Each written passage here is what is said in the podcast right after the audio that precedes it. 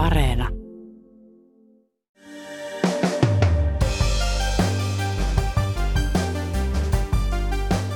Donald Trump on noussut taas uutisten keskiöön Yhdysvalloissa. FBIn tekemä ratsia kertoo, että Trumpia epäillään vakavista rikoksista, esimerkiksi ydinasedokumenttien luvattomasta hallussapidosta. Siitä huolimatta Donald Trumpin asema näyttää puolueessaan vahvalta, sanoo Ylen Washingtonin kirjeenvaihtaja Ida Tikka. Vievätkö rikostutkinnat Trumpin mahdollisuuden palata valkoiseen taloon vai vahvistavatko ne jopa hänen tietää presidentiksi? Tänään on perjantai 26. elokuuta. Kuuntelet Ylen uutispodcastia. Minä olen Heikki Valkama.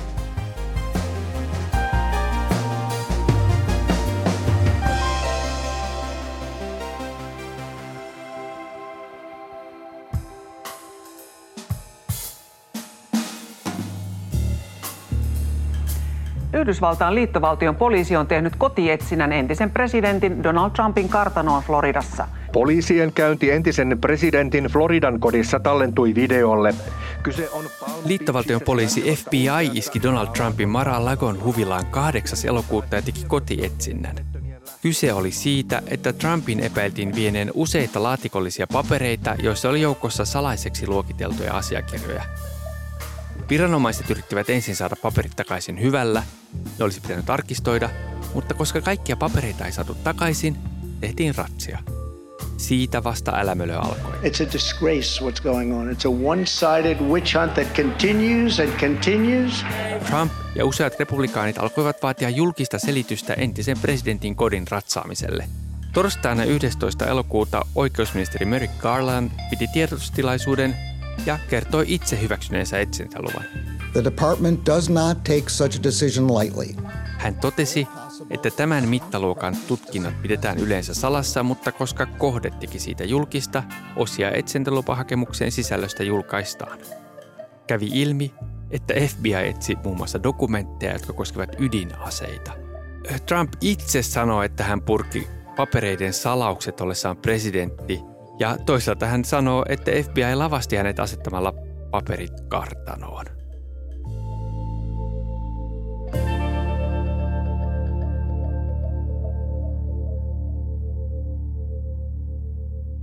Viimeisimpänä käänteenä tuomari päätti, että ratsian perusteet pitää julkistaa tänään perjantaina illalla kello 19 Suomen aikaa. Yleen Washingtonin kirjeenvaihtaja Iida Tikka, miten hengästyneitä yhdysvaltalaiset ovat tästä? Tällä tavalla niin kuin monet Trumpia koskevat skandaalit, niin tämä on jäänyt kuplimaan vähän niin kuin uutisten sakan pintaan. Eli vaikka enää tämä Marolaago ei olekaan se ykkösuutinen joka päivä, niin tuntuu, että siitä tulee koko aika jatkuvasti jotain pieniä tiedonmurusia, jotka kiinnittää täällä vähän enemmän ja vähemmän huomiota riippuen siitä, että ehkä mitkä piirit niihin kiinnittää huomiota. Nyt esimerkiksi ihan tässä viime päivinä Trump julkaisi jälleen aineistoa, jonka tarkoituksena oli ehkä Trumpin näkökulmasta näyttää, että presidentti Joe Biden olisi tähän sekaantunut, mutta itse asiassa mitä tämä aineisto ennemminkin näytti, niin oli sen, että tämä Trumpin tiimi oli ollut pitkään kirjeenvaihdossa tämän oikeusministeriön kanssa, eli tässä oli tavallaan tämmöinen ollut jo käynnissä vääntö näistä papereista, joka tavallaan on sille vaikuttaa vähän raskauttavalta, että on ollut todella tiedossa, että näitä papereita haluttaisiin. Iida Tikan mukaan keskustelun keskiössä esillä on kaksi selkeää asiaa. Toinen on polarisaatio. Trumpin kannattajien mielestä kyseessä on poliittinen ajojahti.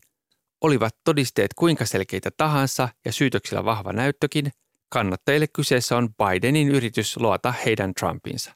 Toinen asia, mikä tässä tulee ilmi, niin on kanssa se, että miten kerta toisensa jälkeen tämä keskustelu lähtee niin nopeille kierroksille osittain myös sen takia, että kuinka viranomaiset jatkuvasti tavallaan mokaa tässä viestinnässä. Eli muistan itse, kun tuli tieto tästä, äh, tuli tieto tästä ratsiasta ja tuli heti Trumpin lausunto, niin pidin, mä saman tien lähetin kaverille viestin, että missä on oikeusministeriön missä on oikeusministeriön lausunto? Hän, tämä kyseinen henkilö siis työskentelee viranomaisten viestinnässä. Eli että siihen jäi tavallaan sellainen tyhjiö, jonka pystyy helposti täyttämään kaikilla näillä erilaisilla teorioilla. Ja tämä kaikukammi on tavallaan omiaan lisäämään sellaista kaikkia näitä erilaisia teorioita antamaan niille vauhtia. Ja täällähän se on totta kai johtanut siihen, että aivan hirvittävästi uhkailua nimenomaan, joka, joka kohdistuu tällä hetkellä FBIhin, eli liittovaltion poliisiin ennen kaikkea. Täällä, täällähän oli silloin pian ratsian jälkeen hyökkäyskin yhteen FBIn toimistoon, ja nyt tässä viime päivinä on pidätetty esimerkiksi mies Pennsylvaniassa, joka uhkasi, joka kirjoitti tällaisessa äärioikeistolaisessa kanavassa, että, tai oikeiston suosimassa kanavassa, että että tota, jokainen FBI, FBIlle työskentelevä johtajasta ihan sinne huoltomieheen asti ansaitsee kuolla, ja hänet pidätettiin. Ei ihme, että ratsiasta alkoi iso kohu. Vastaavaa presidentin asunnon ratsaamista ei ole tapahtunut koskaan, mutta poikkeuksellisia ovat myös rikosepäilyt. Nämä rikokset, joita FBI tutkii, niin koskee esimerkiksi kansallista turvallisuutta koskevien asiakirjojen väärinkäsittelyä, eli siis tämän niin kutsutun Espionage Actin rikkomista. Sitten tämä liittyy myös vähän oikeusjärjestelmän estämiseen, olisiko se oikea käännös, ja lisäksi tässä on epäilys tällaisesta rikollisesta valtiollisten asiakirjojen käsittelystä. Eli aika vakavia rikoksia, joihin esimerkiksi virkamieskuntaa täällä Washingtonissa koulitaan todella tarkkaan, että mitä saa ja mitä ei saa tehdä, jottei vahingossa rikkoisi juuri näitä lakeja. Ja näyttäisi siltä, että juuri näitä lakeja Donald Trump saattaisi olla tarkoituksella rikkonut. Ehkä se asia, joka pyörii monen mielessä on se, että – että, että jos on näin vakavia syyt tai siis vakavia epäilyksiä, niin miten ne vaikuttaa Trumpin mahdollisuuksiin asettua presidentiksi jatkossa? Tämähän on se iso kysymys, jota kaikki miettii varsinkin, kun Trump koko aika, koko aika selkeämmin ja selkeämmin vihjailee, että hän kyllä presidenttiehdokkaaksi haluaisi. No, mitä nämä rikokset tarkoittaa, jos Trump asetettaisiin syytteeseen näistä rikoksista ja tuomittaisiin, niin esimerkiksi tämä asiakirjojen väärinkäsittely on jo itsessään sellainen rikos, joka voisi olla maksimissaan kolme vuoden vankeustuomio, ja se myös estäisi asettumasta ehdolle poliittiseen virkaan. Ja se on tavallaan se, että jos tosiaan tällainen syyte tulee, ja totta kai kun tällainen kotietsintä on jo sallittu, niin tuomari on jo katsonut, että on aika paljon mahdollista että on hyvinkin mahdollista, että rikokseen on syyllistetty. Ja tässä kohti voi lainata ostos TVtä ja sanoa, eikä siinä vielä kaikki. Tämä oikeusministeriön tutkinta salaisten asiakirjojen hallussapidosta on vain yksi Trumpiin liittyvä rikostutkinta. Vuoden 2021 loppiaiskapinaa tutkinut kongressin lautakunta esitti julkisten kuulemisten jälkeen oikeusministeriölle, että Trumpin osuudesta kapinan lietsontaa pitäisi aloittaa rikostutkinta – Tähän liittyen Georgian osavaltiossa on nimetty suuri valamiehistö tutkimaan sitä, onko Trump syyllistynyt vaalituloksen vääristämisyritykseen vaatiessaan osavaltiosihteeriltä lisää ääniä itselleen.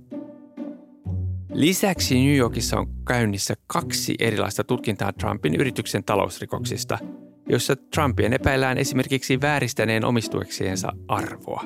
Trump Organizationin entinen talousjohtaja Allen Weisberg tunnusti muutama viikko sitten, syyllistyneensä veropetoksiin toimiessaan yrityksessä.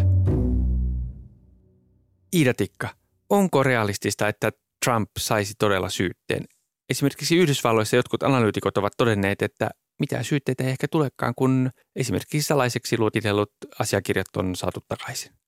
Tämähän on todella poliittisesti ravisuttava kysymys, koska tässä on tavallaan, olisi niin, niin hurjan repivää maalle estää toisen puolueen presidenttiehdokasta asettumasta ehdolle nostamalla nämä syytteet, mutta samalla olisi hurjan repivää maalle se, että esimerkiksi jos Trump todettaisiin, että tässä on tarpeeksi näyttöä tästä kapinaan yllyttämisestä, mikä kovasti siltä kyllä näyttää, niin se, että ei nostettaisi syytteitä. Eli tässä on tavallaan, tässä on vähän tällainen ongelmallinen tilanne, jossa ei, on, ei ole oikeaa ratkaisua, joka jotenkin johtaisi sen helppoon ja pehmeään siirtymään Yhdysvaltain politiikassa jotenkin poispäin Trumpismista.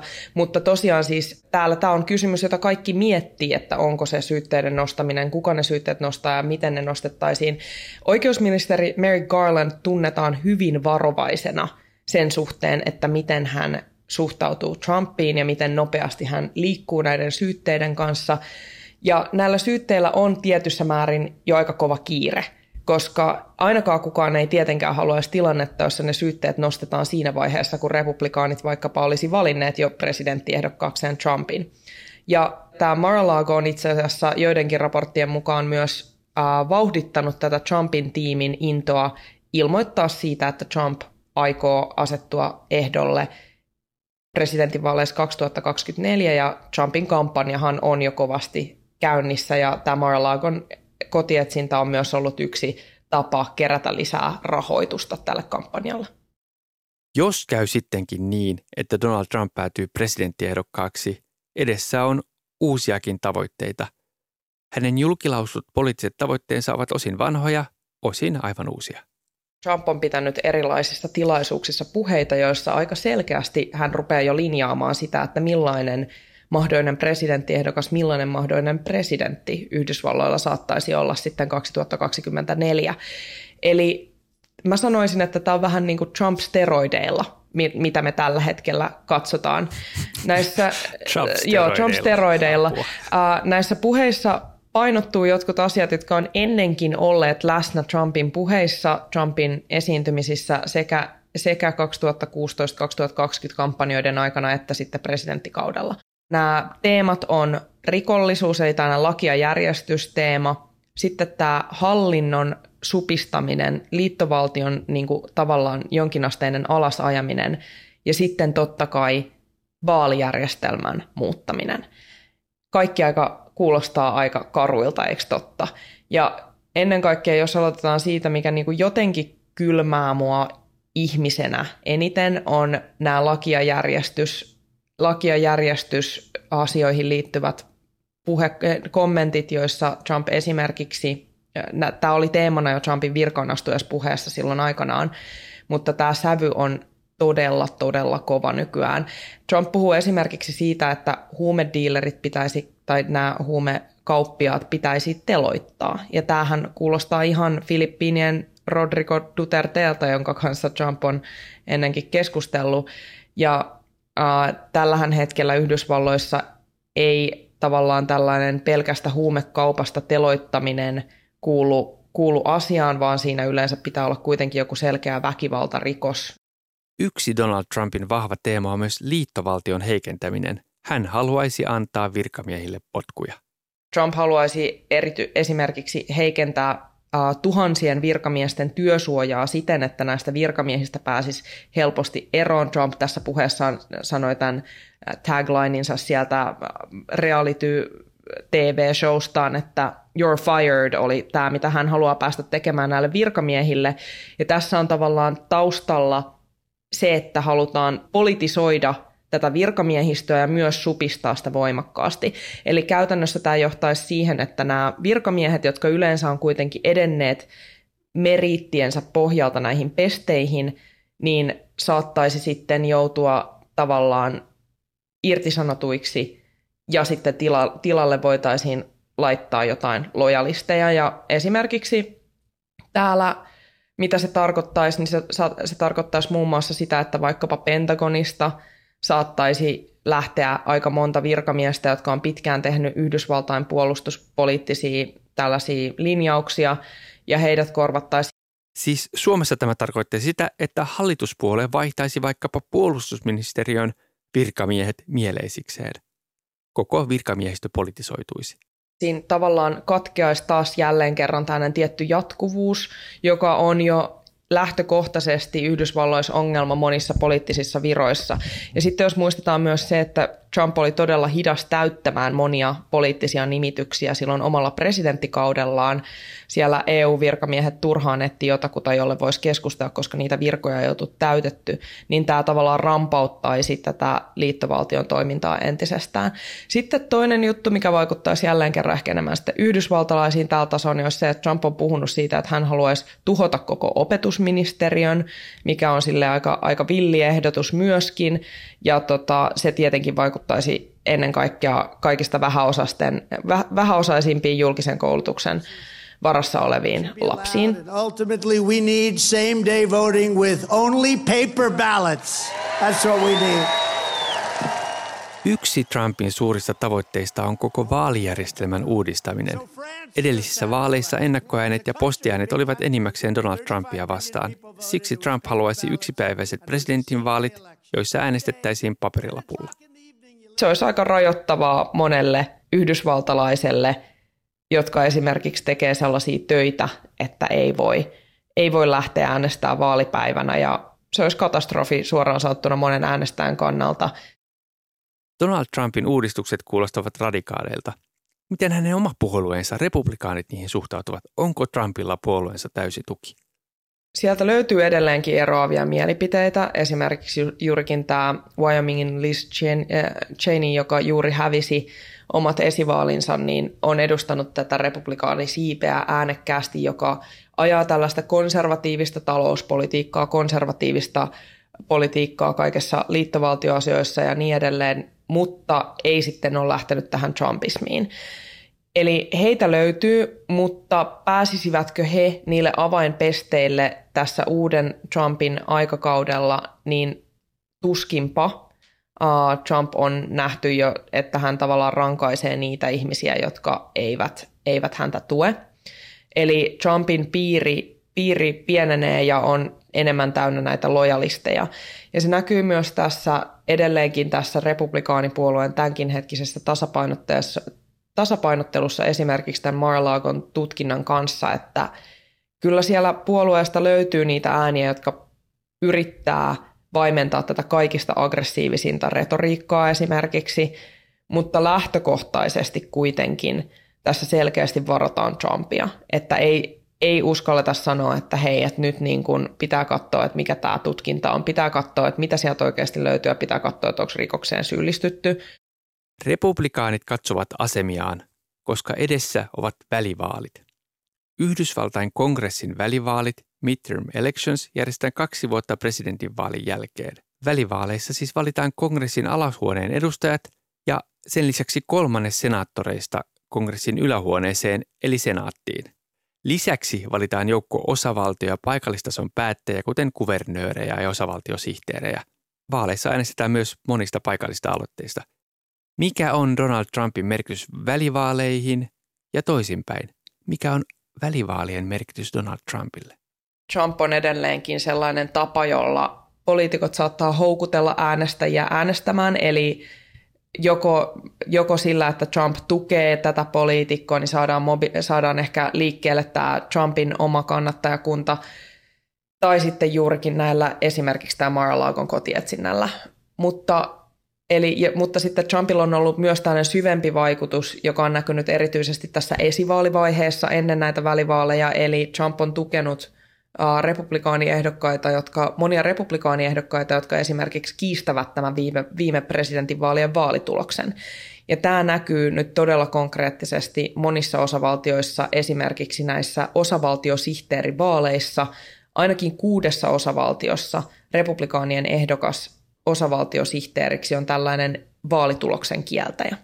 No, mitä sitten tämä merkitsee mahdollisesti Trumpille, esimerkiksi ensi presidentinvaaleissa tai tai jollekulle muulle ehdokkaalle, niin on se, että osavaltiosihteereillä on suuressa osassa osavaltioita todella merkittävä rooli siinä, että miten vaalit järjestetään, ja osavaltiosihteerien tehtäviin monessa osavaltiossa kuuluu myös tämä vaalituloksen vahvistaminen. Eli siinä kun mietitään, että jos osavaltiosihteeriksi valitaan tällainen vaalituloksen kiistäjä niin kutsutusti, niin on hankala nähdä, että miten se vaalitulos saadaan esimerkiksi vahvistettua niissä osavaltioissa. Toisin sanoen, paljon on pelissä, mikä nämä vaalit ratkaisee sitten nämä välivaalit? No vaalithan aina ratkaisee lopulta se, että ketkä äänestää ja äh, Yhdysvalloissa se tarkoittaa käytännössä nyt tällä hetkellä sitä myöskin, että keiden äänillä on väliä sen kaiken vaalipiirikikkailun jälkeen, mitä täällä on tehty, kun on piirretty näitä vaalipiirejä. Ja lisäksi täällä on tehty monessa osavaltiossa tullut siis kymmeniä ja kymmeniä äänestyslakeja voimaan, jotka osassa osavaltioista on, on olleet niin kuin aidosti tarkoituksena on ollut on ollut tavallaan estää sellaisia epäselvyyksiä siinä, että miten jotkut vaalijärjestelmät toimii, mutta joissain jotkut niistä laista vaikuttaa suoraan saattuna siltä, että tarkoituksena on nimenomaan he vaike- vaikeuttaa joidenkin ryhmien äänestämistä. Se, se merkitsee. Ja niin kuin välivaalit on ollut Suomessa, Suomesta katsottuna ehkä yleensä sellaiset hohoja, ketä kiinnostaa. Ne ei ole mikään sellainen niin kuin jännittävä momentti, niin kuin meillä seurataan vaikka presidentin vaaleja silleen, että täällä meillä on iso tiimi ja niin edelleen. Mutta tässä nämä välivaalit saattaa olla hyvin kohtalokkaat Yhdysvaltojen kannalta – juuri siksi, että noissa tollaisissa viroissa, jotka ei ennen kiinnostanut ketään, osavaltiosihteereissä ja niin edelleen, niin niihin on nyt ehdolla ihmisiä, jotka saattaa sitten olla todella avainasemassa siinä, että kenestä tulee Yhdysvaltain presidentti 2024.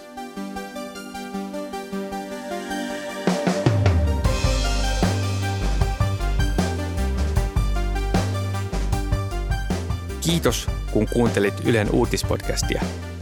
Uutispodcast ilmestyy joka arkipäivä kello 16 Yle Areenassa ja sieltä löytyvät myös edelliset jaksot. Palautetta voit lähettää sähköpostilla uutispodcast.yle.fi ja löydät minut somesta at Heikki Valkama. Tämän jakson äänistä ja leikkauksesta vastasi Sami Lindfors. Uutispodcastissa me syvennymme siihen, mikä on tärkeää juuri nyt. Kuulemiin.